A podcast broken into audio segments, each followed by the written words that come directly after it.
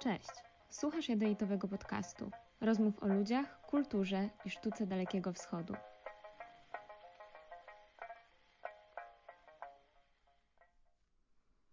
Cześć! Zanim przejdziemy do podcastu, chciałam tylko dać znać, że ten odcinek będzie podzielony na dwie części. Pierwszej możecie posłuchać już teraz, a druga pojawi się wkrótce, myślę, że w przeciągu kilku dni. Moim gościem jest magister Michał Witek, sinolog, językoznawca, antropolog kultury, tłumacz, doktorant w Instytucie Kulturoznawstwa UWR. Przygotowuje rozprawę doktorską dotyczącą obrazu i roli obrazów natury i ekopolityki w ekspozycjach chińskich muzeów.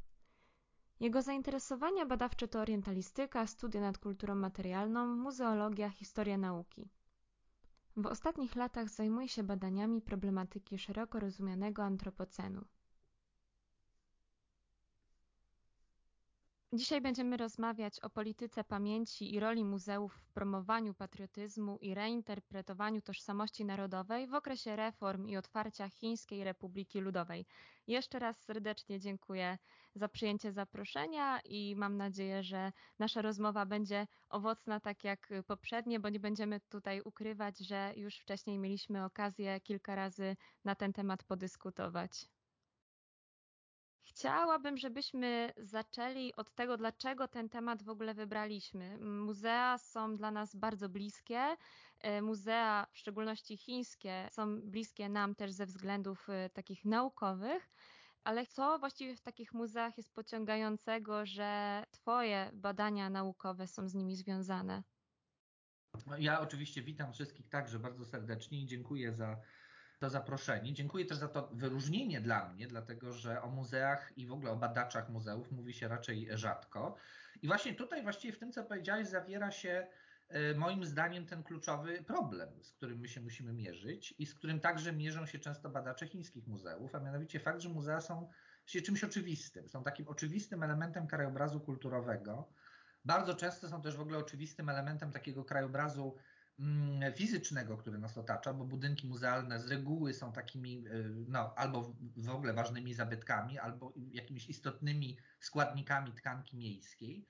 I gdzieś tam te muzea nam umykają. Znaczy, traktujemy jako coś, co po prostu jest, prawda? I takie instytucje też już trochę y, gdzieś tam zaśniedziałe, jakieś takie y, być może archaiczne w pewnym sensie. I tutaj chciałbym jakby podkreślić, że to jest bardzo jakby silnie ukształtowany pogląd w naszym rozumieniu muzeów tutaj w Polsce. Muzea są właściwie wszędzie rozumiane troszkę inaczej i one też przechodziły rozmaite etapy swojego rozwoju. Również muzeologia, czyli dziedzina nauki, która bada muzea, także przechodziła bardzo dynamiczne przemiany, szczególnie w drugiej połowie XX wieku i to nas niestety w Polsce trochę minęło. Dlatego, że no wiadomo, prawda, Polska była mm, właściwie zamknięta na wielu poziomach poza tym też w Polsce bardzo długo, właściwie aż do początku lat 90. i niestety także teraz nawet to się zdarza, funkcjonował taki sztywny mm, e, model muzealnictwa, który został no, zaadaptowany oczywiście w okresie komunistycznym na wzór radziecki e, i ten dyskurs muzealny, tak go nazwijmy, prawda, on był bardzo silnie rzeczywiście mm, skostniały.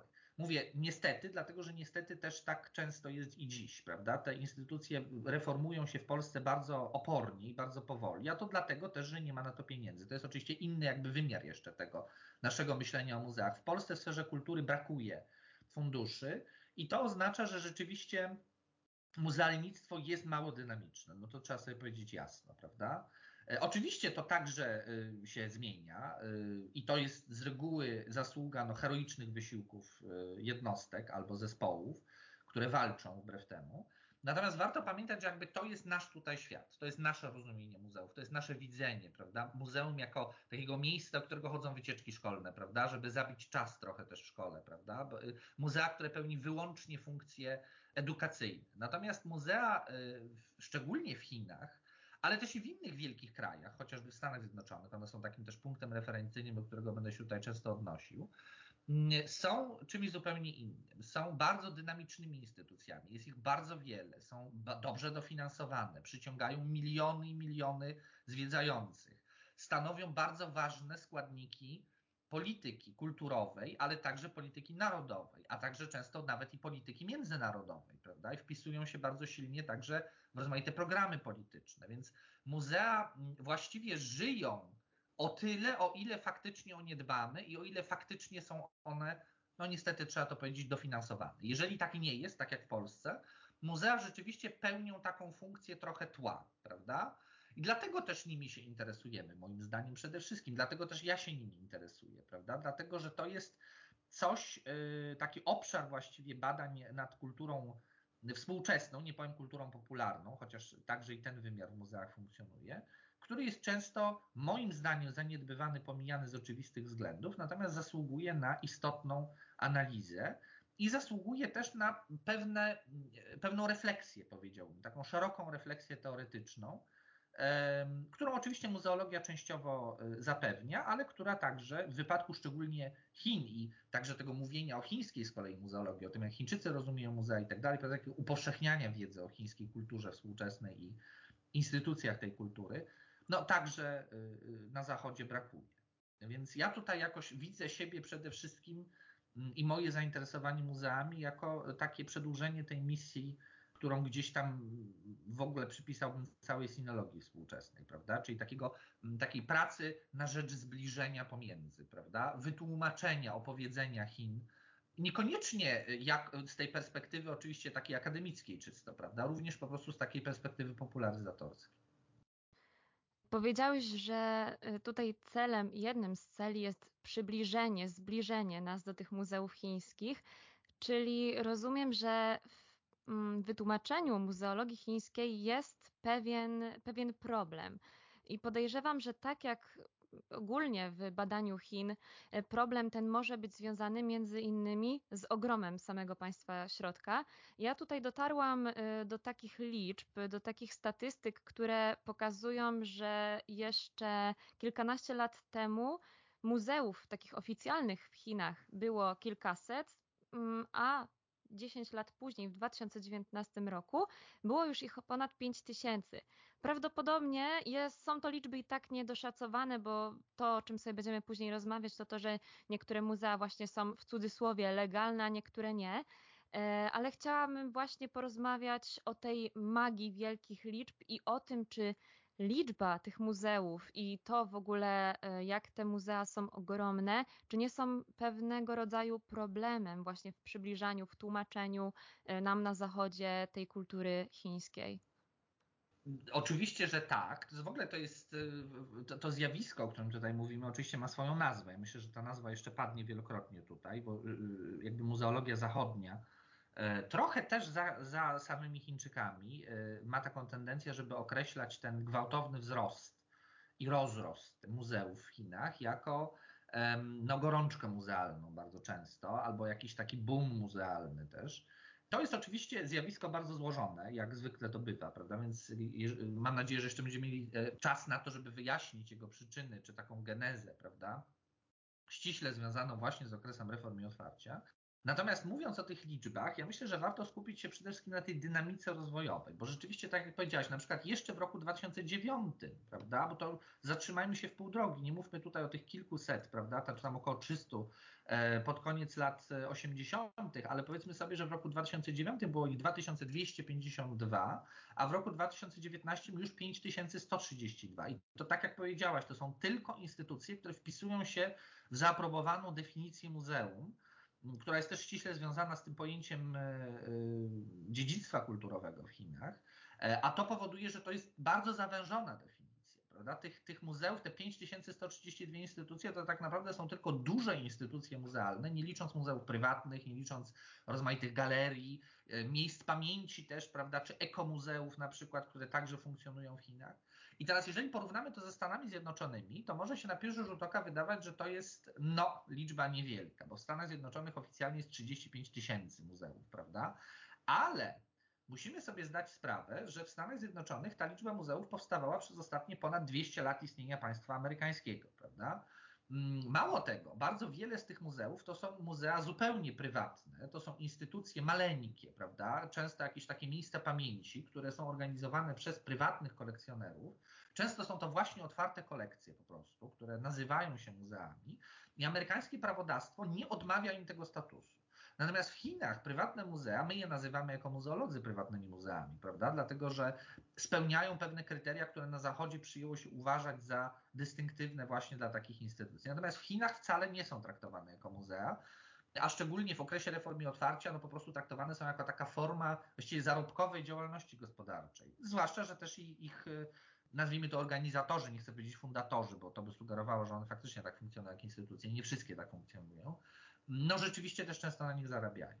Także ta dynamika wzrostu, jeżeli też skupimy się po prostu na tym, że mówimy tylko i wyłącznie o wielkich instytucjach, jest ogromna, przeogromna, większa niż chyba kiedykolwiek w tak krótkim okresie czasu.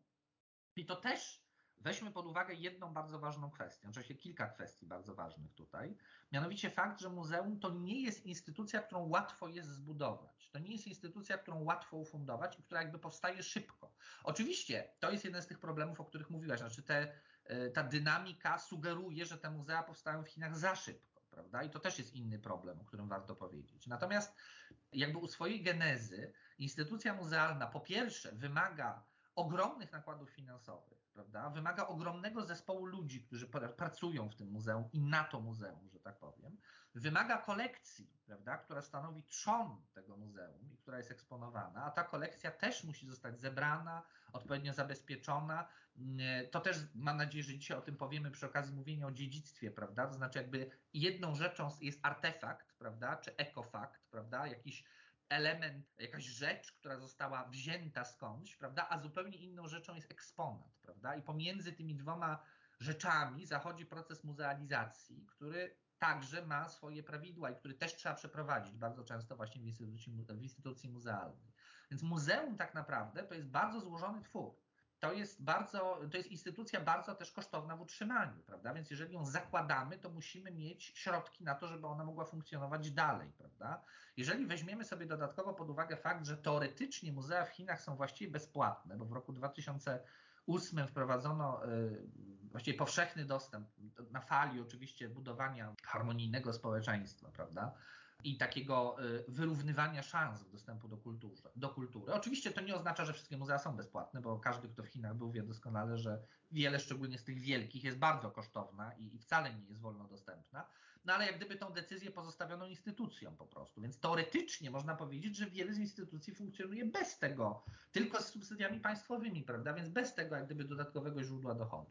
I to powoduje, że faktycznie no jakby w tej perspektywie ta dynamika wzrostu ta ilość pieniędzy, która musiała być wpompowana w e, budżety, szczególnie prowincji, bo to i w ich gestii znajduje się budowa e, muzeów, no jest nieprawdopodobna. Poza tym możemy sobie wziąć pod uwagę też e, jeszcze jeden czynnik, to znaczy ta koncentracja muzeów, a mówimy tylko o oficjalnych, prawda, w dużych miastach, na przykład chińskich, jest zupełnie nieprawdopodobna. No, takim miastem, które ja często przywołuję jako przykład z różnych względów, bo również dlatego, że jedno z pierwszych muzeów takich ważnych w Chinach powstało w tym mieście, mianowicie Nantong.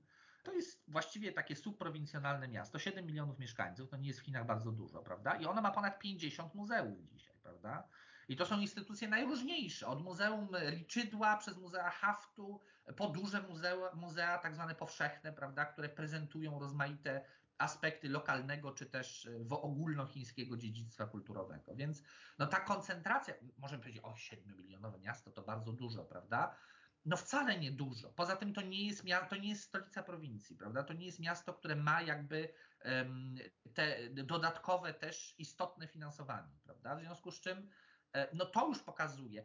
Dobrym przykładem jest Anian też na przykład, prawda? Stolica e, no, legendarnej czy półlegendarnej dynastii Xi'an, na pewno wielki wielkie stanowisko archeologiczne, ale miasto maleńkie, milionowe, prawda, zupełnie subprowincjonalne, które dzięki temu, że zbudowano w nim wielkie Muzeum Znaków, prawda, bo właśnie w Aniagu znaleziono największą ilość e, tych inskrypcji na kościach wróżebnych, prawda, oraz pewną ilość brązów z inskrypcjami, e, rytualnych brązów, no, powstało oczywiście na kanwie tego znaleziska Muzeum Znaków, które oczywiście daleko wykracza poza to, co tam znaleziono. To też warto powiedzieć, że ta kolekcja jest niewielka prawda? To jest też bardzo typowe dla chińskich muzeów. To jest ogromna inwestycja, która opowiada wielką historię, ale tak naprawdę tej, tej kolekcji, tej treści archeologicznej, prawda? A jest to muzeum archeologiczne, jest tam bardzo niewiele.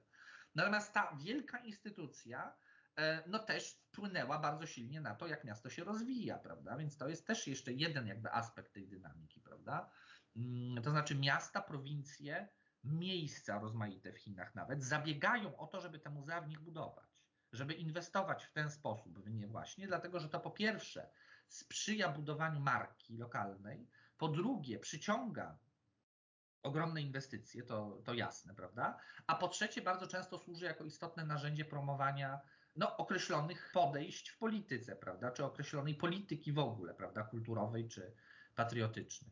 Więc myślę, że tak naprawdę mówiąc o tym boomie, prawda, mówiąc o tym wielkim, e, może nawet za niektórymi badaczami można było powiedzieć programie takim narodowym budowania muzeów w Chinach, warto właśnie pamiętać o tej dynamice przede wszystkim. Nie o samych liczbach, prawda, ale o wielkiej dynamice tego procesu i no, też braku jakichś wielkich oznak spowolnienia, bo też trzeba sobie powiedzieć, że faktycznie no rokrocznie tych muzeów jest dużo, dużo więcej i to znów y, można byłoby przywołać y, wydarzenie sprzed kilku miesięcy, otwarcie, no znów, to jest też ciekawe pytanie, czy potrzebnego e, Muzeum e, Astronomicznego w Szanghaju, e, gigantycznego w ogóle muzeum, ogromnego, które ma bardzo skromną kolekcję tak naprawdę, ale jest bardzo multimedialnym, bardzo nowoczesnym muzeum, w które zainwestowano ogromnie dużo pieniędzy i którego oczywiście no, główną funkcją jest bycie tak naprawdę atrakcją turystyczną, bo przecież ono nie utrwala nam żadnego istotnego dziedzictwa, ani też nie sądzę, a to akurat ten obszar, którym ja szczególnie się interesuję i który szczególnie badam, czyli jako muzeum przyrodnicze tak naprawdę, muzeum naukowe,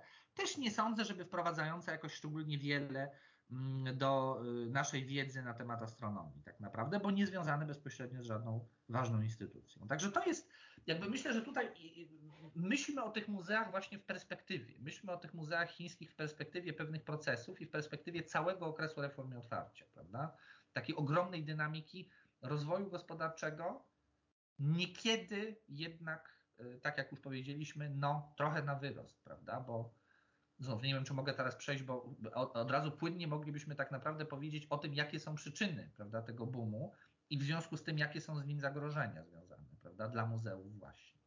Myślę, że to jest ciekawe, że sobie zaczęliśmy od tej gorączki muzealnej, że mimo tego, że chciałam gdzieś to umiejscowić dalej w naszej rozmowie, no to jest to nie, jakby no nierozerwalne z takim ogólnym nakreśleniem wizerunku muzeów chińskich i w oczach Chińczyków, ale też w tej takiej funkcji, które muzea mają spełniać na Zachodzie, bo faktycznie artykuły, które znalazłam akurat o tym Muzeum Astronomicznym, odnosiły się z jednej strony dosyć krytycznie do właśnie do samego muzeum, tak jak mówisz, że jest ono, ma być ono po prostu tu wielkie, wywołać jakąś dyskusję, spełniło to funkcję i pytanie, czy też w pewien sposób nie, nie o to chodziło, żeby właśnie jakiś rozgłos e, to przyniosło ale tak jak sobie powiedzieliśmy, no ten e, wymiar tego boomu, czyli ta gorączka muzealna ma gdzieś swój początek. Także myślę, że warto by było wspomnieć o tym, kiedy to się, kiedy to się zaczęło i jakie też wyzwania właśnie to stawia przed fundatorami chińskich muzeów. To znaczy, ja może powiem tak. Y, wolałbym odpowiedzieć na to pytanie z takiej perspektywy muzeologicznej, ugruntowując to w szerszej w ogóle historii y, muzeów chińskich. Pokrótce. Myślę, że warto byłoby to powiedzieć. Dlatego, że ten boom nie jest rzeczą nową w Chinach. To nie jest tak, że e, to jest pierwszy boom, prawda? I, I te boomy rozmaite, prawda, czy te gorączki muzealne miały miejsce już wcześniej na fali nawet wielkich kampanii politycznych, były związane z określonymi też z określonym zapotrzebowaniem politycznym i warto być może umiejscowić to w takiej krótkiej perspektywie. Więc nie wiem, czy mogę teraz powiedzieć o tym, że, czy mógłbym teraz nawiązać właśnie do tej historii muzeów w ogóle w Chinach, prawda? Skąd one się wzięły i jaka była ta dynamika w szerszej perspektywie ich rozwoju. Y, tak, myślę, że to jest ważne, bo według zachodniego myślenia te muzea pojawiły się stosunkowo późno, bo dopiero w XIX wieku, czyli dla nas to było późno.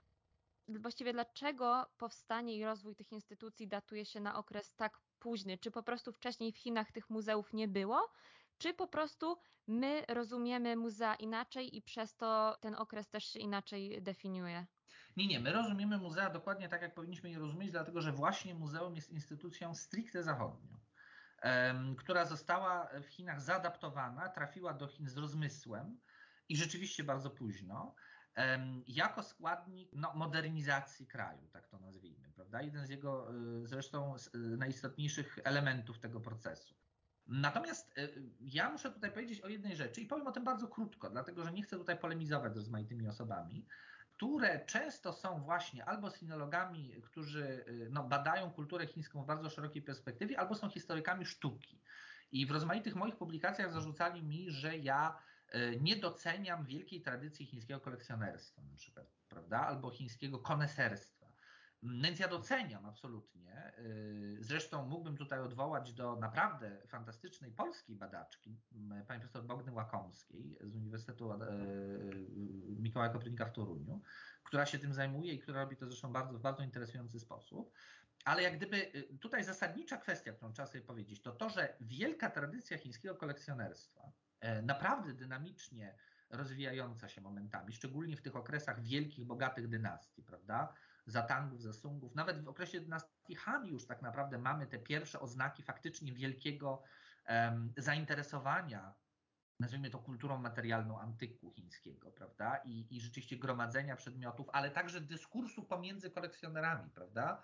Pisania prac na ten temat, bycia koneserem, krótko mówiąc. To oczywiście także ściśle wiąże się z rozwojem kultury, e, kultury literatów, ale tak jak mówię, to jest kwestia zupełnie osobna, dlatego że te kolekcje, prawda, które wówczas powstawały, mm, e, właściwie nie wyszły poza ten etap, który moglibyśmy przyrównać w Europie do europejskich gabinetów osobliwości, prawda, w, e, późnego renesansu. To znaczy, nigdy nie otworzyły się dla publiczności szerszej. One były składnikiem kultury pewnej warstwy społecznej, były składnikiem kultury pewnej też kultury bardzo elitarnej, trzeba powiedzieć, prawda? Kultury pewnej grupy uczonych, którzy byli zainteresowani tego typu e, działalnością i którzy pisali tak naprawdę też, pamiętajmy o tym, jak, jak była skonstruowana kultura literacka klasycznych Chin, prawda? Oni pisali to wszystko w Łanienie, oni pisali to dla siebie. To były te ich dzieła, prawda, ich prace były także oczywiście traktowane jako dzieła literackie, prawda? Więc one były przeznaczone dla określonego elitarnego grona odbiorców.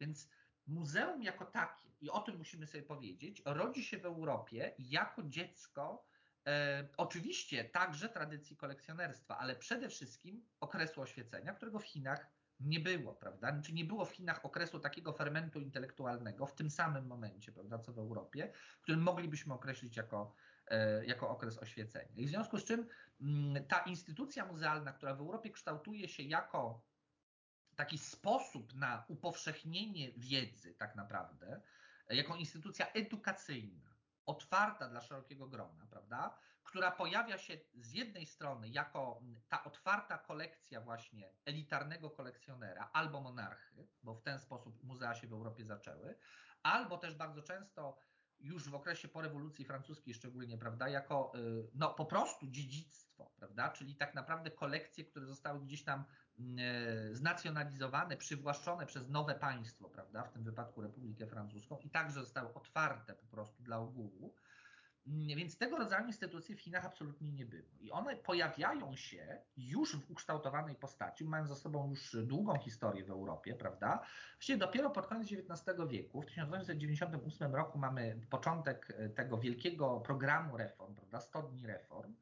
E, I ten moment tak naprawdę, bo wówczas muzea też po raz pierwszy pojawiają się jako postulat, prawda? Mówi się o muzeach wprost w okresie studni reform jako o instytucji, która ma wzmocnić Chiny prawda? Która ma przede wszystkim otworzyć ten no, gmach, można powiedzieć, zupełnie zamknięty chińskiej e, nauki, e, wiedzy na temat e, chińskiego antyku, wiedzy na temat chińskiej historii, prawda, ma umożliwić też opowiedzenie tego wszystkiego, prawda, kontakt z tym wszystkim, tym całym wielkim dziedzictwem, które tak naprawdę jest całkowicie, dotychczas było całkowicie zamknięte. Oczywiście okres studni reform, jak wiemy, kończy się po studniach i rzeczywiście bez większych konsekwencji, niestety. Niemniej jednak te muzea już w Chinach pozostają, prawda? Ta idea muzeum, ta idea budowania otwartej kolekcji, ta idea też opowiadania poprzez muzeum, prawda? Bo muzeum każde jest przecież także narracją, prawda? Jest swoją ekspozycją, prawda? Czy ekspozycjami rozmaitego rodzaju. I ta idea w Chinach już pozostaje, prawda? I teraz ona staje się bardzo istotna oczywiście już w okresie po upadku cesarstwa, po 1912 roku, czyli w okresie nazwijmy go bardzo szeroko republikańskim. Dlatego, że muzea szybko bardzo stają się składnikiem polityki państwowej i składnikiem budowania właśnie tożsamości narodowej. To wówczas to budowanie tożsamości narodowej tak naprawdę również poprzez muzea ma miejsce, dlatego że Chiny, warto to powiedzieć, czy Chińczycy, prawda, narodem wówczas nie są, prawda? W ogóle pojęcie narodu także trafia do Chin zachodu, także sobie powiedzmy, prawda? Życie w cesarstwie które było z definicji imperium, było wieloetniczne tak naprawdę, wcale nie określało bycia Chińczykiem tak naprawdę. To znaczy bycie Chińczykiem, jak wiemy doskonale w kulturze chińskiej od dawien dawna było bardziej definiowane przez pewną praktykę kulturową, prawda, przez przynależność do kultury określonego typu, prawda, kultury konfucjańskiej w tym wypadku, prawda, czy poprzez określone praktyki e, związane chociażby z kultem przodków prawda, czy e, praktykowaniem określonego trybu i stylu życia.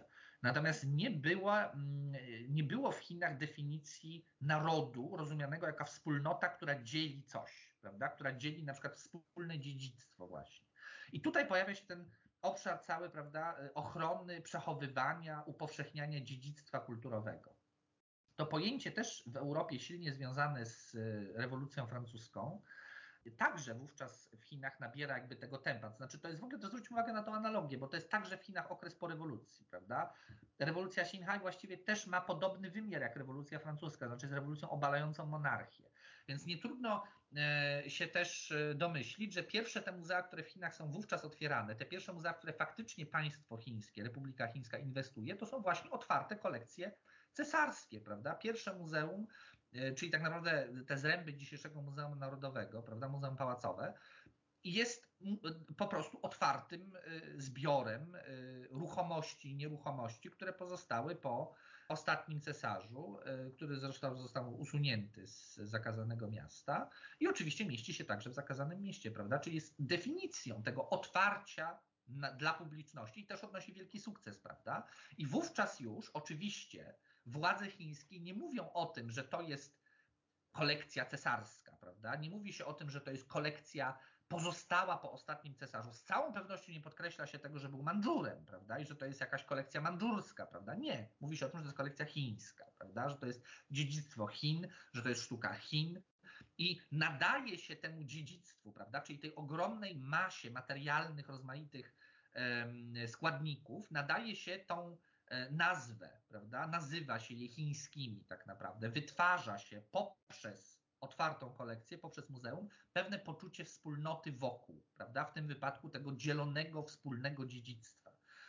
I oczywiście ten program, e, w ogromnym uproszczeniu go tutaj staram się przedstawić, no, trwa właściwie aż do końca Republiki i pewnie e, przetrwałby w tej postaci jeszcze dużo dłużej, gdyby nie klęska Republiki Chińskiej w wojnie domowej i oczywiście 49 rok, czyli proklamacja Republiki Ludowej.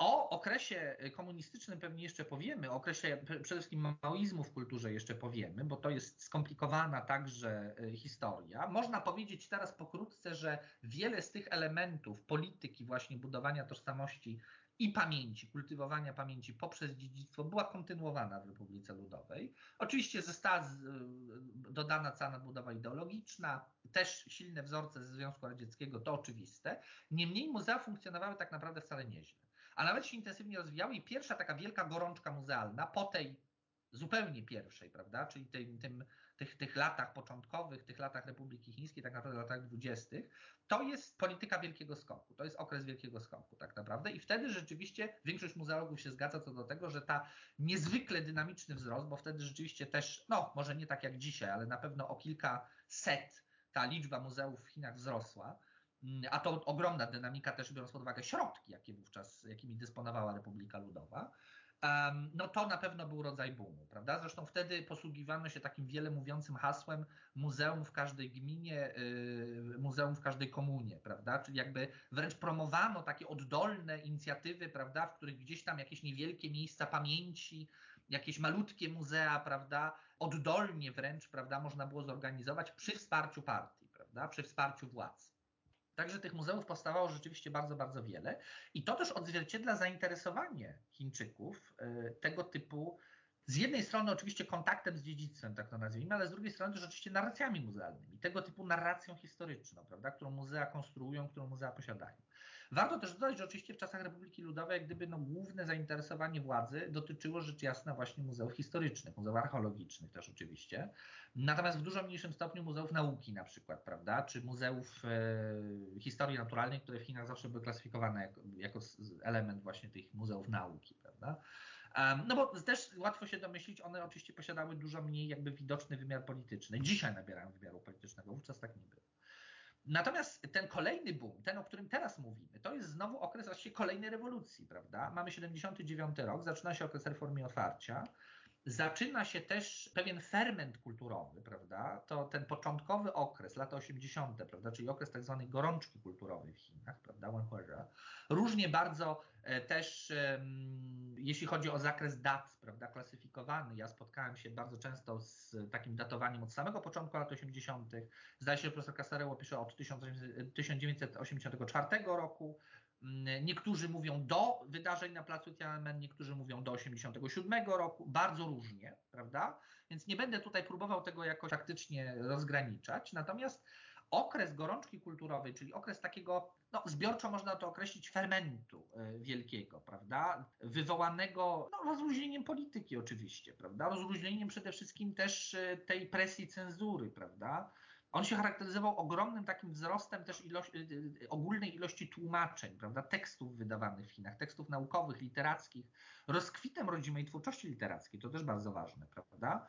I to powodowało, że powstał, powstał klimat dla pewnego poszerzenia dyskursu w ogóle, prawda? Władza trochę przymknęła na to oczy, potem się strasznie tego przeraziła y, w okresie wydarzeń na placu Tiananmen oczywiście, ale faktycznie tak było. I te lata 80 to także właśnie okres bardzo dynamicznego rozwoju muzeów, dlatego że właśnie stało się to możliwe, prawda? Powstał, powstała pewna przestrzeń dla muzeów, które albo poszerzały swoją działalność, albo się wskrzeszały, prawda? Też bardzo, tu mówię, mówiąc o okresie komunistycznym, jeszcze pewnie o tym powiemy, no ale jak łatwo się domyślić, w okresie rewolucji kulturalnej muzea praktycznie no, zamarły, prawda? Więc ten okres lat 80. to także z jednej strony okres takiego ożywienia intelektualnego, ta gorączka kulturowa to ożywienie intelektualne, ale również ożywienie w ogóle instytucjonalne, prawda? Bo te instytucje są skrzeszane, one są na powrót często e, otwierane.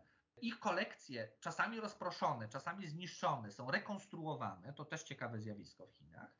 Kolejną bardzo ważną rzeczą jest też e, ponowne otwarcie takiego forum muzealnego, czyli e, Chińskiego Towarzystwa Muzeów, prawda? I sukcesywne wchodzenie do organizacji międzynarodowych, czyli do ICOM-u przede wszystkim, czyli do Międzynarodowego Stowarzyszenia Muzeów i do UNESCO prawda? I to jest bardzo istotne, dlatego że wcześniej w Chinach na dobrą sprawę poza regulacjami prawnymi, które określały zakres i sposób funkcjonowania muzeów, nikt muzeów specjalnie nie, e, teoretycznie nie starał się e, definiować, ani nikt też nie wprowadzał do muzeów jakichś bardzo istotnych teoretycznych refleksji, prawda? Muzeolodzy próbowali to robić, ale z różnym skutkiem.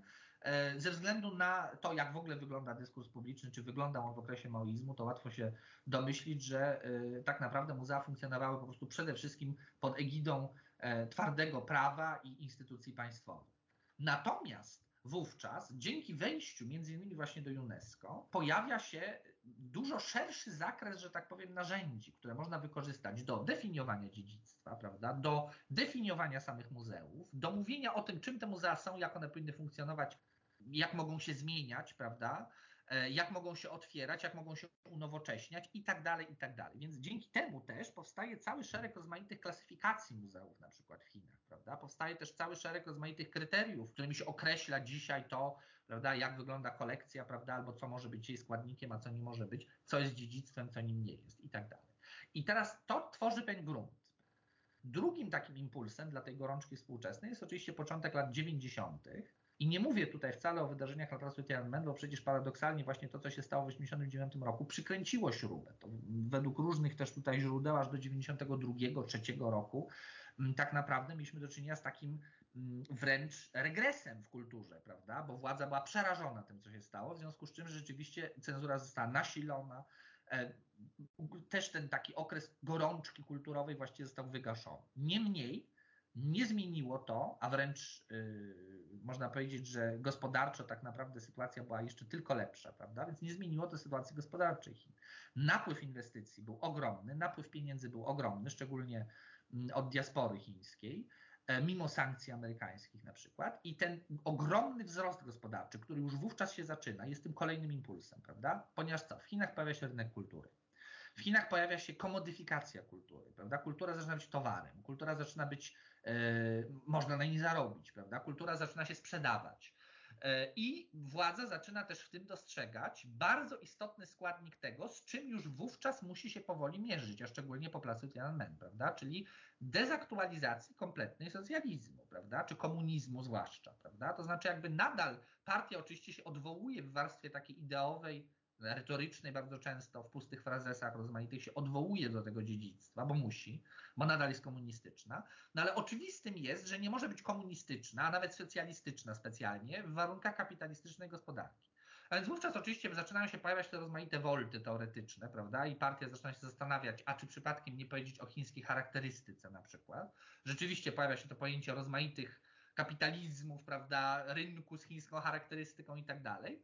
No i tutaj właśnie w tym wszystkim także jakby instytucje muzealne zaczynają funkcjonować również w wymiarze rynkowym właśnie, prawda? Zaczynają być trochę takie, takimi muzeami z chińską charakterystyką właśnie, jak ja to y, często staram się trochę też parafrazując tak naprawdę ten termin nazywać. To znaczy z jednej strony nadal są instytucjami silnie kontrolowanymi, scentralizowanymi, poddanymi cenzurze, a z drugiej strony są otwarte rynkowo i muszą się uatrakcyjniać, prawda? Zaczyna się w nie pompować pieniądze, zaczyna się ich budować coraz więcej, bo one zaczynają na poziomie lokalnym, na poziomie prowincji szczególnie, przynosić także duże zyski. Zaczynają przyciągać duże rzesze zwiedzających. W Chinach pojawiają się cudzoziemscy turyści, prawda? faktycznie rodzi się w latach 90. ta wielka chińska turystyka dzisiejsza, prawda? I ci turyści są złaknieni tego dziedzictwa Chin. Oni przyjeżdżają do Chin bardzo często właśnie po to, żeby, nie żeby tak naprawdę szukać tam jakiegoś autentyzmu, prawda? Nikogo to nie interesuje jeszcze wówczas. Znaczy dzisiaj też bardzo często nie interesuje, to trzeba powiedzieć. Oni szukają tego romantycznego obrazu Chin, prawda? Szukają tego obrazu Chin ukształtowanego przez kulturę popularną na Zachodzie, prawda? Szukają tej egzotyki. Bardzo często to zresztą nawet z moich rozmów z rozmaitymi moimi znajomymi, którzy nie zajmują się Chinami, a do Chin pojechali, to wprost można wywnioskować, że oni tam tak naprawdę pojechali szukając tam takiej drugiej Japonii tak naprawdę, prawda? Takiego autentycznego, jakiegoś mistycznego w ogóle Orientu, jakiejś tajemnicy, prawda? I tak dalej. I tutaj w to wszystko świetnie wpisują się muzea, prawda? Dlatego, że muzea rzeczywiście taką kulturę, tak pojętą, prawda? Takie dziedzictwo są w stanie zaserwować. No więc tak jak mówię, to przede wszystkim jakby y, boom muzealny ma te dwa główne wymiary, te dwa poziomy. To jest z jednej strony poziom, ale w mniejszym stopniu oczywiście też trzeba to powiedzieć, taki intelektualny. To jest pewne otwarcie się też na redefiniowanie, na myślenie o e, dziedzictwie Chin w pewien nowy sposób, prawda? Z drugiej strony to jest oczywiście wymiar komercyjny i to jest przede wszystkim, prawda? To jest tak naprawdę najważniejszy wymiar. Z trzeciej strony natomiast, i tutaj mówię, to jest źródło, bo to, o czym powiem teraz, pojawia się trochę później. Z trzeciej strony tym istotnym składnikiem boomu jest oczywiście polityka. I ta polityka to jest tak naprawdę y, właśnie też w odniesieniu do tego, o czym wspomniałem wcześniej, to jest y, reakcja władz na tą pustkę ideologiczną, która zaczyna rzeczywiście w latach 90. i na początku lat 2000 być dojmująca, prawda? Bo rzeczywiście Chińczycy powoli robią się zagubieni. Oni strasznie silnie konsumują, prawda? Bardzo dużo. Bardzo się cieszą z tego rozwoju gospodarczego. Rozwój gospodarczy w ogóle staje się też dla partii takim, staje się ona, tak jak dzisiaj też bardzo wielu mm, e, badaczy współczesnych Chin mówi, staje się zakładnikiem rozwoju gospodarczego tak naprawdę, bo on jest tak naprawdę no, jedynym właściwie uzasadnieniem dla jej istnienia i, i tej przewodniej roli, którą sobie przypisuje, prawda, że cały czas zapewnia Chinom ten ciągły rozwój, to ciągłe polepszenie, prawda, ten, ten marsz ku świetlanej przyszłości. To jest też jedyne na dobrą sprawę ideologiczne uzasadnienie dla socjalizmu w tym momencie, dlatego że ten socjalizm, który gdzieś tam mamy osiągnąć, prawda, to chyba premier Wen Jiabao powiedział na początku lat 2000, że w roku 2099 Chiny osiągną socjalizm już. No, to także jest ta droga ku socjalizmowi, tego rozwoju, prawda, z chińską charakterystyką, także znajduje swoje uzasadnienie w tym ciągu rozwoju gospodarczym. Więc władzy bardzo potrzeba tej alternatywy, tego spoiwa nowego, prawda, tej ideologicznej podstawy.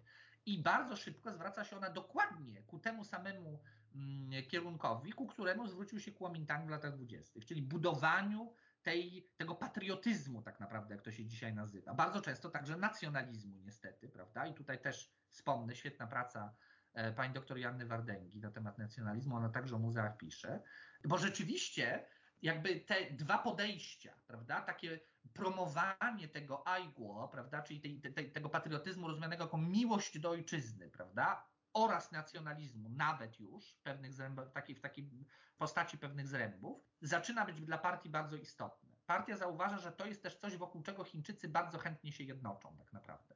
I wówczas pojawia się po raz pierwszy chyba, tak naprawdę, w Chińskiej Republice Ludowej, taka z prawdziwego zdarzenia polityka pamięci.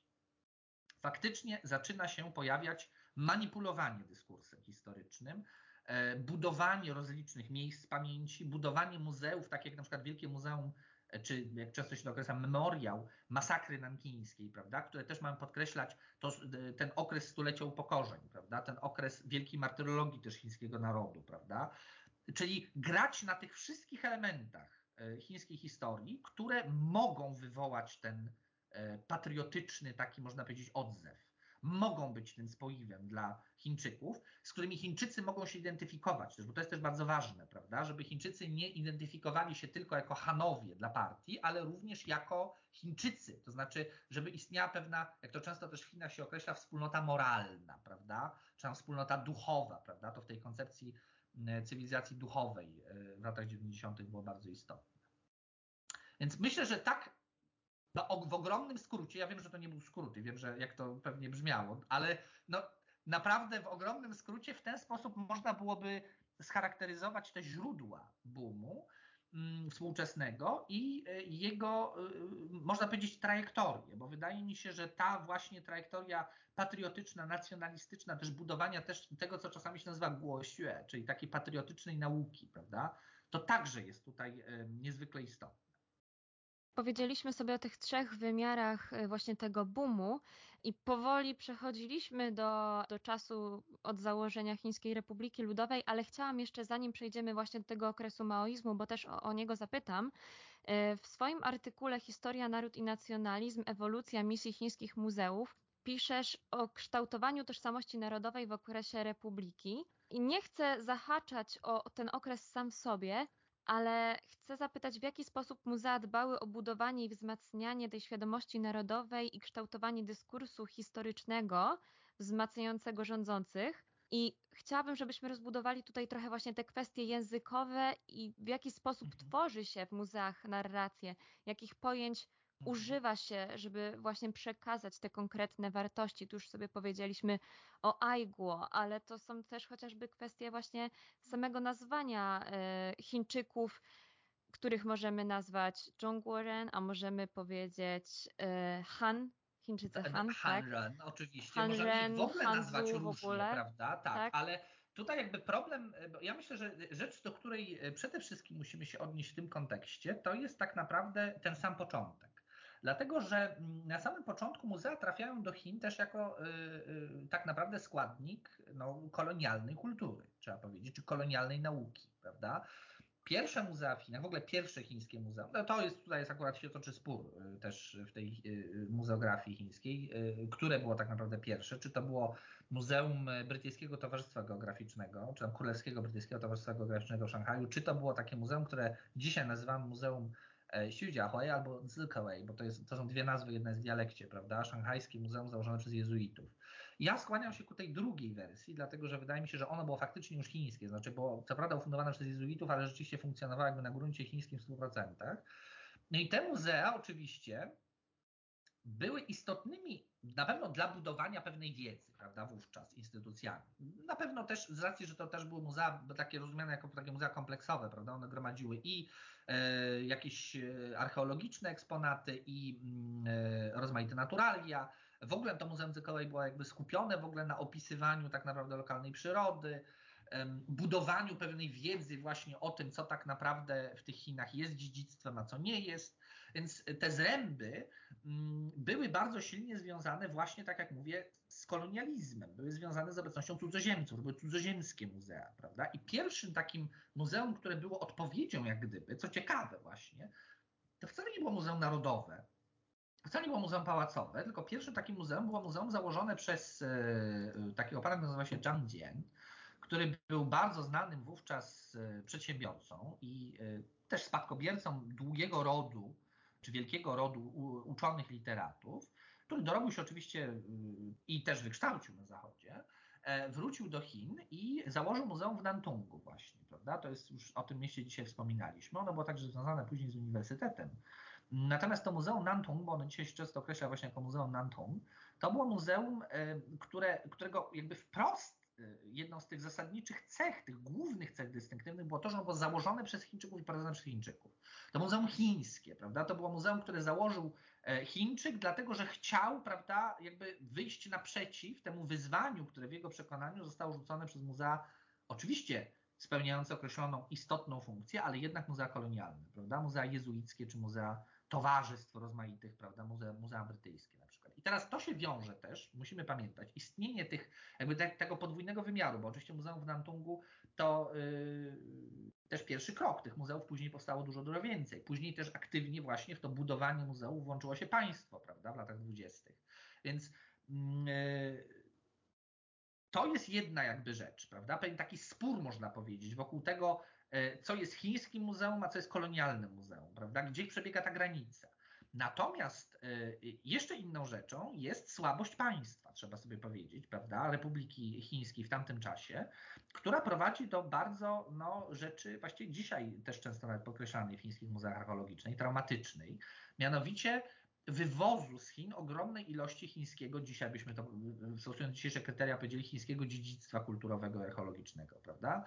Dzisiaj czasami się wspomina takich wielkich zresztą podróżników, niekiedy sinologów, jak na przykład właśnie Oral Stein, prawda, czy Paul Peyo, e, odkrywca Dunhuangu, prawda, ale oni tak naprawdę, no, poza swoimi zasługami, że tam rzeczywiście pojechali, prawda, odkryli rozmaite, dla, dla Zachodu tak naprawdę też powiedzmy, mm, e, często je arguably uratowali. To też powiedzmy sobie szczerze. Niekoniecznie tutaj myślę, żebym się zgadzał co do tego, że oni na pewno uratowali to całe dziedzictwo. Czasami rzeczywiście ten wywóz, zwłaszcza w okresie już później warlordyzmu, prawda, a później w ogóle wojny domowej i wojny z Japonią, to na pewno do pewnego stopnia można powiedzieć, że przyczynili się do uratowania pewnej ilości tego dziedzictwa. No, niemniej tutaj trzeba być bardzo delikatnym o tym, dlatego że jednak mamy do czynienia z procederem wywozu, prawda? I ten, sam ten fakt, prawda, że jakby państwo nie jest w stanie zapobiec temu, prawda, że, te, że, że Chiny tracą to dziedzictwo, że ono gdzieś trafia na zachód, że tam staje się składnikiem tamtejszych muzeów, prawda, ekspozycji muzeów e, kolonialnych też, prawda, budujących swoje kolekcje na kolonializmie, to było dla Chińczyków niezwykle traumatyczne. I dziś, kiedy mówimy o tym budowaniu tej tożsamości, prawda? Czy kiedy mówimy o tym nazywaniu tak naprawdę, to bardzo często trzeba pamiętać, że temu odwołują się właśnie do tego okresu.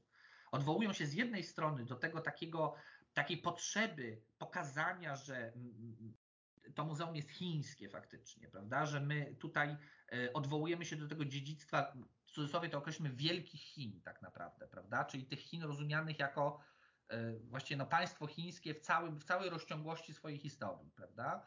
Mm, że my jesteśmy tutaj też po to, żeby pokazać, że to jest jakby pewne dziedzictwo, którego jesteśmy w stanie strzec, które możemy e, zachować dla potomności, że tak powiem, prawda? Nikt nam już tego nie zabierze, prawda? Albo że też bardzo często te instytucje dzisiaj mogą się na przykład domagać zwrotu czegoś, co było zagrabione, prawda, przed tam już dzisiaj bardzo często 100 laty, prawda, zresztą bardzo często jest tak, że się domagają. Więc to jest takie symboliczne jakby pokazywanie, że Chiny kulturowo wyszły z tego stulecia upokorzeń, że dzisiaj już nie są państwem słabym, że są państwem, które tą kulturę Chin może y, promować, strzec, może o niej opowiadać i tak dalej. Pytanie twoje natomiast, które dotyczy kwestii językowych, to jest pytanie o tyle problematyczne, że nawet jak się zastanowimy nad nazwą muzeum w języku chińskim, prawda, to to muzeum jakby w nazwie nie posiada w ogóle nic, co by je wiązało z nacjonalizmem czy, czy patriotyzmem w ogóle, prawda? Boguan, czy w ogóle to słowo Bowu, dzisiaj już właściwie niemożliwe do przetłumaczenia jakoś tak precyzyjnie, ale można byłoby próbować jakoś to przełożyć jako taki ogół rzeczy, które są związane z nauką tak naprawdę. Więc, czy naukowych jakichś artefaktów, prawda? Więc to określenie też arbitralnie na dobrą sprawę przyjęte we współczesnym języku chińskim, e, trochę tak właściwie zadekretowane, że tak będziemy mówić, no ono jakoś nieszczególnie wiąże się, ono wprost wiąże się z nauką, ono wiąże się z tym naukowym wymiarem działalności muzeów, ale nie historycznym, nie narracyjnym, prawda, nie tym opowiadaniem historii. I dlatego wydaje mi się, że bardzo często w chińskich muzeach dzisiaj ze względu na to, że one są rzeczywiście jakoś tak silnie osadzone też w pewnym dyskursie naukowym, mówi się o, o nich jako o instytucjach naukowych przede wszystkim, rzeczywiście jakby ich działalność naukowa jest trochę oderwana od tej działalności narracyjnej, prawda? One opowiadają pewne historie, bardzo często skomplikowane, budują narrację, prawda, poprzez ekspozycję, ale bardzo często jakby to się nie wiąże wprost na przykład z tym, jaki jest ich naukowy profil. I dlatego często w chińskich muzeach dzisiaj można spotkać ekspozycje, które są poświęcone na przykład jakiemuś lokalnemu dziedzictwu, nie wiem, archeologicznemu, prawda, czy paleontologicznemu nawet bardzo często, e, a tymczasem muzeum y, obok zaraz prezentuje, nie wiem, kolekcję haftu, prawda, albo jakieś instrumenty muzyczne z takiego czy innego okresu i tak dalej. Więc to mogłoby powodować jakieś takie poczucie y, chaosu. No, to też ma swoje oczywiście tam różne inne przyczyny czasami, niemniej nie do końca jest chaosem. To znaczy bardzo często jest tak, że ze względu na to, że istnieje ta dyrektywa, prawda, że muzea powinny promować patriotyzm, że muzea powinny mówić o pewnej tożsamości, że muzea powinny się odnosić do tej historii Wielkich Chin, prawda? E, nawet jeśli muzeum bezpośrednio jakby nie wiąże się, e, czy treść tej ekspozycji głównej nie wiąże się z e, patriotyzmem w żaden sposób, to i tak jakiś tam element powinien się znaleźć, prawda? W związku z czym te muzea są takie trochę eklektyczne, byśmy powiedzieli. Czasami rzeczywiście te ekspozycje no, nie prezentują jakiejś ciągłej, koherentnej narracji. Mm, inną rzeczą y, są właśnie te miejsca pamięci i y, muzea y, związane z jakimiś bardzo istotnymi wydarzeniami dla współczesnej historii Chin, prawda, które zaczęły powstawać w latach 80. i później silnie się rozwijały w latach 90., prawda? One już się bezpośrednio wiążą właśnie z tym, co nazwałem wcześniej tą polityką pamięci. Tutaj szczególnym przykładem jest właśnie Muzeum Masakry Nankińskiej, prawda? Dlatego, że tutaj już się bardzo jasno mówi o tym, że mówimy o Chińczykach Han, tutaj już się używa nazwy Han Ren, prawda? Tutaj już się mówi o Zhongguo Ren, też bardzo często rozumianych jako obywatelach Chińskiej Republiki Ludowej, rzecz jasna, prawda?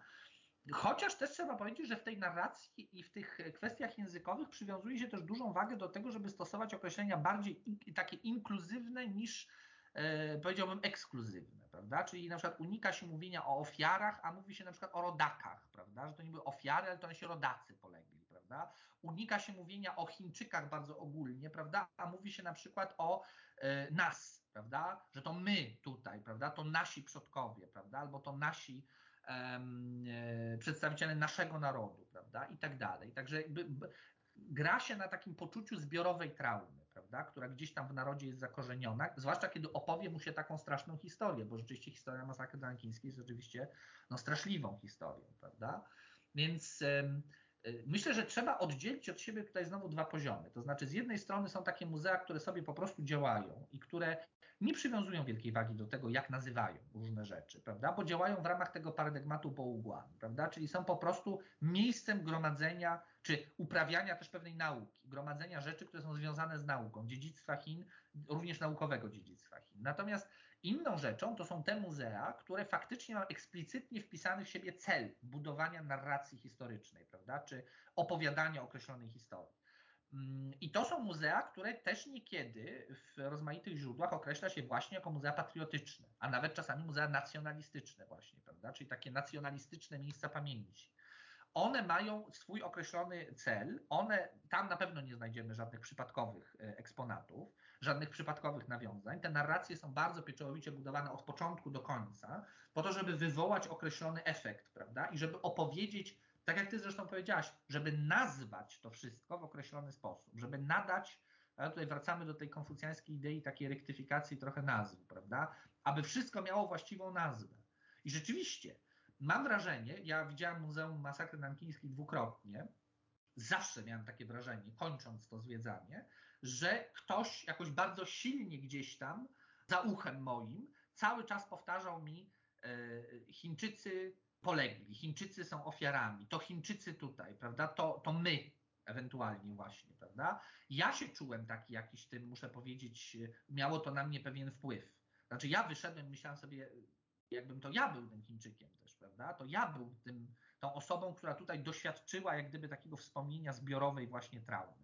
I w tym sensie muszę powiedzieć, że ta narracja właśnie, szczególnie ten Muzeum Masakry Nankińskiej jest świetnym przykładem, jest właśnie bardzo dobrze skonstruowana, również językowo, bo ona nie pozostawia obojętnym.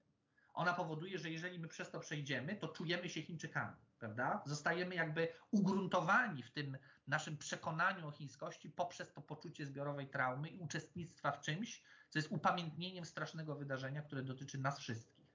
Prawda? Tutaj też czasami niektórzy muzeolodzy, na przykład badacz w ogóle chińskich muzeów Kit Denton, zwraca uwagę na takie reminiscencje kultu przodków, prawda? że muzea bardzo często mówią o tym, prawda, takim patrymonium wręcz, prawda, że to są nasi przodkowie, prawda, nasi przodkowie to zbudowali, prawda, że my też tu jesteśmy w tym muzeum po to, żeby kultywować pewną pamięć o przodkach, prawda, więc to jest takie właściwie odwoływanie się w tej praktyce muzealnej czy ekspozycyjnej chińskich muzeów właśnie do pewnego też dziedzictwa no, takich praktyk kulturowych związanych właśnie, czy wcześniej ugruntowujących bardzo silnie. Pamiętajmy, że tradycja kultu przodków prawda, stanowiła fundament politycznego konfucjanizmu. Prawda? Ona silnie ugruntowywała władzę również cesarską w Chinach. Także e, wydaje mi się, że to jest też bardzo ciekawy wymiar. Znaczy nie, nie pokusiłbym się może tutaj o takie spekulowanie, czy to jest faktycznie świadome, czy rzeczywiście partia tutaj pozwala też na to, żeby ten konfucjanizm jakoś wracał, prawda? Nie, nie chcę otwierać takiej dyskusji, bo nie mam na to też żadnych tutaj naukowych dowodów.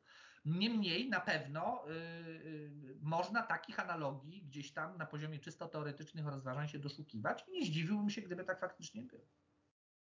No, osobiście wydaje mi się, że w takim wymiarze tej hierarchiczności faktycznie może tak być, że pewnego rodzaju y, nawrót występuje, no ale tak jak y, mówisz, to, to jakby nie jest naszym dzisiaj głównym tematem, też nie będziemy wchodzić tutaj w dyskusję, ale tak zostając jeszcze przy, trochę przy języku chińskim, wracamy sobie do tego okresu maoizmu, jak wtedy wyglądały muzea czym, od razu powiemy sobie może, czym jest ta czerwona y, turystyka, Hons Luyo.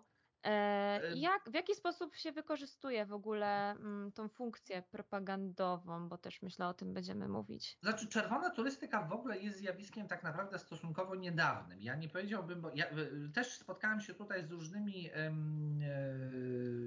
jakby próbami takiego periodyzowania tej historii. E, niektórzy mówią, że faktycznie już w okresie twardego maoizmu, a szczególnie w okresie rewolucji kulturalnej, można było doszukiwać jakichś tam praktyk, które by związane z tym, co dzisiaj nazywamy czerwoną turystyką. E, mnie się jednak wydaje, że czerwona turystyka to jednak zjawisko stosunkowo niedawno i właśnie ściśle wpisujący się w to, czym muzea tak naprawdę są w okresie tego boomu muzealnego, prawda? Dlatego, że można byłoby chyba najłatwiej określić to jako taki promowane przez władzę, bo Czerwona Turystyka jest promowana przez władzę, promowana przez władzę e, praktyka kulturowa, czy praktyka uczestnictwa w kulturze, polegająca na tym, że odwiedza się e, z pewną nabożnością, prawda, w takim wymiarze trochę pielgrzymkowym czasami, miejsca o wyjątkowym znaczeniu historycznym, ale nie dla jakby historii Wielkich Chin, o której powiedziałem przed chwilą, prawda, czy do której odwołujemy się na przykład w wielkich muzeach archeologicznych, prawda, poprzez artefakty, które odnoszą nas tam do mm, niezwykle odległych okresów, prawda, i pokazują tą wielkość chińskiej cywilizacji, prawda. Mm, e, zresztą o pojęciu cywilizacji, a propos języka też powinniśmy jeszcze powiedzieć, ale to mam nadzieję, że jeszcze może będziemy mieli na to, na to miejsce. E, ale właśnie odwołują się do y, bezpośrednio historii partii komunistycznej, historii rewolucji chińskiej, prawda, i tej historii, można powiedzieć, nowych Chin, prawda, bo Chińczy, partia z reguły określa, e, używa tego określenia nowe Chiny, prawda, z, roz, z rozmysłem zresztą, prawda, te Chiny, które są w tym sensie nowe, że są porewolucyjne, prawda. I tutaj świetnym przykładem na przykład jest e, odwiedzanie takich miejsc, przykładem na przykład, przepraszam, e, odwiedzaniem takich miejsc, które mm, nie są może muzeami takim bardzo ścisłym tego słowa znaczeniu, są miejscami pamięci, ale posiadają też na przykład rozmaite instytucje muzealne, bardzo często funkcjonujące w ramach czegoś, co e, e, muzeologia e, chińska nazywa klasterem muzeów. Znaczy ja tak to stosuję takie tłumaczenie. Teraz zresztą amerykańscy muzeolodzy też posługują się takim określeniem, prawda? Czyli takie mamy miejsce, które ma jakieś istotne znaczenie z punktu widzenia tej czerwonej turystyki i ono jest nagle otaczane wianuszkiem muzeów niekiedy wcale niedużych instytucji, prawda, ale zaprojektowanych tak, żeby jakby budować taki, taką przestrzeń, można powiedzieć, pamięci, prawda, czy upamiętnienia. Świetnym przykładem tego jest Shaoshan, prawda, yy, miejscowość niewielka w powiecie Xiangtan, która jest yy, w, prowincji Hunan, w której urodził się Mao Zedong, prawda, często nazywana zresztą e, przez ludzi, ja zresztą sam pokusiłem się o taką nazwę, komunistycznym Betlejem po prostu, dlatego że ten poziom kultu, który otacza Mao Zedonga w miejscu jego narodzenia, prawda, jest absolutnie prawie religijny. I faktycznie E, nie ma tam muzeum poświęconego, e, można powiedzieć, dzieciństwu Mao Zedonga, prawda? Mamy dom, w którym się urodził, mamy gospodarstwo, które jego rodzice prowadzili, tam zresztą stoi się w olbrzymiej kolejce, żeby wreszcie tam wejść i przejść, to jest zresztą bardzo niewielkie miejsce.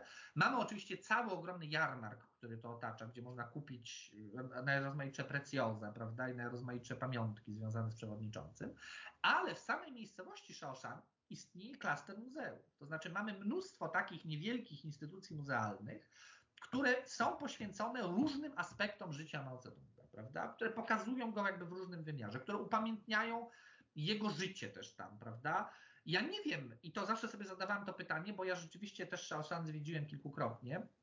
Zadawałem sobie to pytanie, czy na przykład, jeżeli ja jestem w tym muzeum i widzę w tej gablocie jakiś przedmiot, który jest przypisywany dzieciństwu Mao Zedonga, a przecież nie był on osobą, umówmy się, pochodzącą z zamożnej i wielkiej rodziny, prawda? Więc czy faktycznie ten jakiś drobny przedmiot przypisywany jemu e, można jakoś uautentycznić, prawda, uwiarygodnić, czy ja faktycznie mam do czynienia z jakimś dziedzicem, czy to jest tylko i wyłącznie iluzja. Nie wiem tego, mam, mam silne podejrzenia, że tak jest.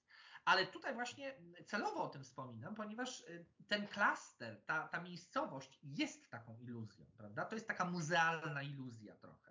I wydaje mi się, że często, kiedy mówimy o czerwonej turystyce w Chinach, to właśnie mówimy o takim trochę rzeczywiście odwiedzaniu miejsc, które budują taką iluzoryczną pamięć. One budują pewną wizję tak naprawdę historii chińskiej rewolucji, historii chińskiego komunizmu, e, historii partii, którą partia sobie życzy prawda? Znaczy jakby tutaj się też ujawnia bardzo ważny składnik tego boomu muzealnego. To znaczy te muzea, które powstają w ogromnych ilościach, często właśnie w takich klasterach, to są muzea, które posiadają ważną funkcję dla partii, mianowicie taką, tak, one zapewniają jej jakby monopol na interpretowanie własnej historii i opowiadanie własnej historii, prawda? Tego absolutnie w Chinach nie można robić. To jest oczywiste, prawda? Nikt dzisiaj, kto chciałby otworzyć prywatne muzeum w Chinach, które będzie opowiadało jego własną historię partii komunistycznej, no nie otworzy takiego muzeum, prawda? To tylko partia może opowiadać swoją historię i tylko partia poprzez muzea, bo tutaj też właśnie zadać to pytanie wcześniej.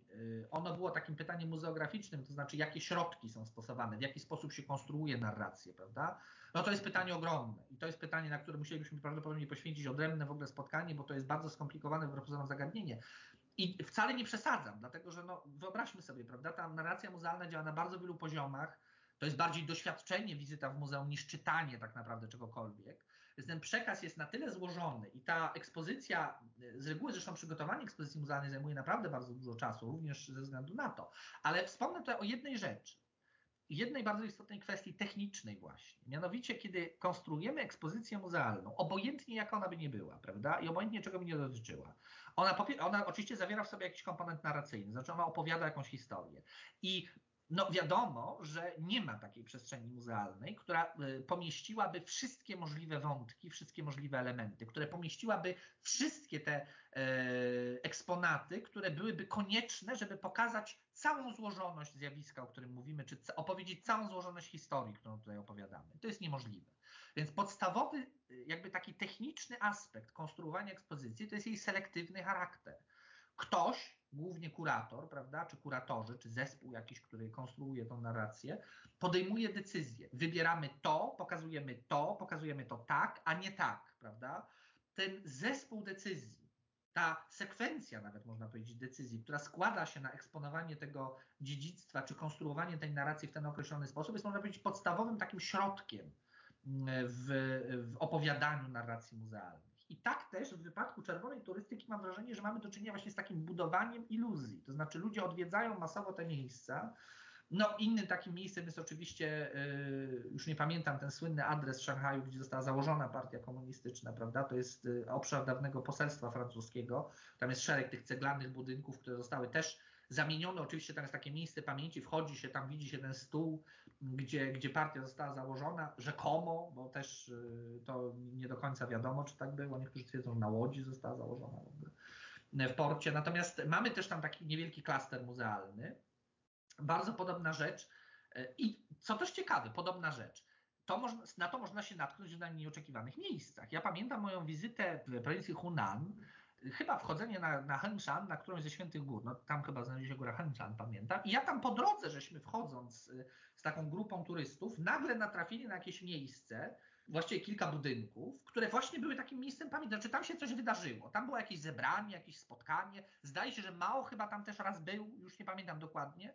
W każdym bądź razie to miejsce zostało natychmiast upamiętnione. No, zostało natychmiast zamienione w taką przestrzeń, takie niewielkie jakby muzeum, bo tam też oczywiście te wszystkie meble pełniły funkcję eksponatów, prawda, które opowiadało jakąś historię. Tu jak gdyby jest istotny aspekt, prawda, to znaczy na ile to jest wiarygodne. My jesteśmy przyzwyczajeni do takiego myślenia o muzeach, czy takiego myślenia o miejscach pamięci, że my idziemy tam po to, żeby e, e, dotknąć wiarygodnej historii która została nam właśnie wyselekcjonowana w tym procesie, o którym mówiłem, te jej materialne pozostałości zostały wyselekcjonowane i wyeksponowane po to, żebyśmy my mogli zetknąć się z jej wiarygodnym obrazem, prawda? Ta, to uczestnictwo w narracji muzealnej dla nas to jest takie trochę właśnie, taka trochę wizyta, można powiedzieć, w świątyni, prawda, pewnej historycznej, która nam opowiada taką mm, e, zaaprobowaną, usankcjonowaną, uwiarygodnioną wersję historii. Natomiast y, mam wrażenie bardzo często, szczególnie w wymiarze czerwonej turystyki, że tego tam w ogóle nie ma, prawda? Znaczy jakby, oczywiście zwiedzający, którzy odwiedzają te miejsca, jakby wierzą na słowo, prawda, że to jest wszystko autentyczne. Natomiast ja mam co do tego poważne wątpliwości. Wydaje mi się, że to jest typowy przykład jednak właśnie takiego trochę opowiadania własnej historii, budowania narracji o własnej historii i zapewniania sobie tego monopolu, prawda, na, y, na ten selektywny właśnie, selektywne wybieranie tego, co chcemy pokazać, a tego, o czym nie chcemy mówić. Tu świetnym przykładem też byłoby kompletne milczenie na temat rewolucji kulturalnej, oczywiście, prawda? Że partia nigdy się nie rozliczyła z tym okresem. To, że o nim się tam faktycznie w oficjalnym dyskursie od czasu do czasu mówi, że jako 10 straconych lat, no to to jest właściwie ten y, wymiar krytycyzmu y, cały, na jaki partia sobie pozwala. Wiadomo, że mówienie o rewolucji kulturalnej y, w sposób krytyczny czy złożony no, oznaczałoby także krytykowanie wprost Mao Tse-tunga, a na to partia się też nie zgodzi na razie. Więc rzeczywiście w miejscach pamięci poświęconych historii partii czy poświęconych wydarzeniom w XX wieku zupełnie brakuje wzmianek na ten temat. A na przykład mamy całe mnóstwo też rozmaitych miejsc, które są poświęcone całej mitologii Wielkiego Marszu, prawda? E, który oczywiście też już wiemy dzisiaj, że odbył się trochę inaczej, że był mniej heroiczny też niż partia to opowiada, prawda? Ale mnóstwo jest takich miejsc też, bardzo często gdzieś tam sobie idziemy po górach i nagle natykamy się na jakieś miejsce, które, jakieś znowu parę domów, jakiś most, prawda, który został upamiętniony tam obok bardzo często znajduje się właśnie jakaś niewielka izba pamięci, jakieś jakby, jakby muzeum, które też tam ma jakąś taką niewielką, maleńką ekspozycję. I teraz właśnie mówię, pielgrzymkowanie do tych miejsc, odwiedzanie ich z pewną nabożnością, chłonięcie tej wizji prawda, historycznej, tej pewnej iluzji czasami też, która jest tworzona w ten sposób, to jest właśnie rdzeń tej czerwonej turystyki, prawda, tego można powiedzieć, no zjawiska jednak wydaje mi się mniej istotnego chyba z perspektywy komercyjnej, bo na tym nie sądzę, żeby ktoś jakoś specjalnie zarabiał. Natomiast na pewno kluczowego z punktu widzenia polityki pamięci, właśnie polityki, szczególnie pamięci o historii partii komunistycznej.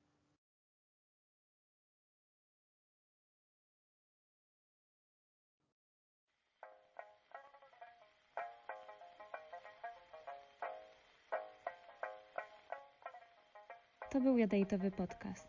Do usłyszenia wkrótce.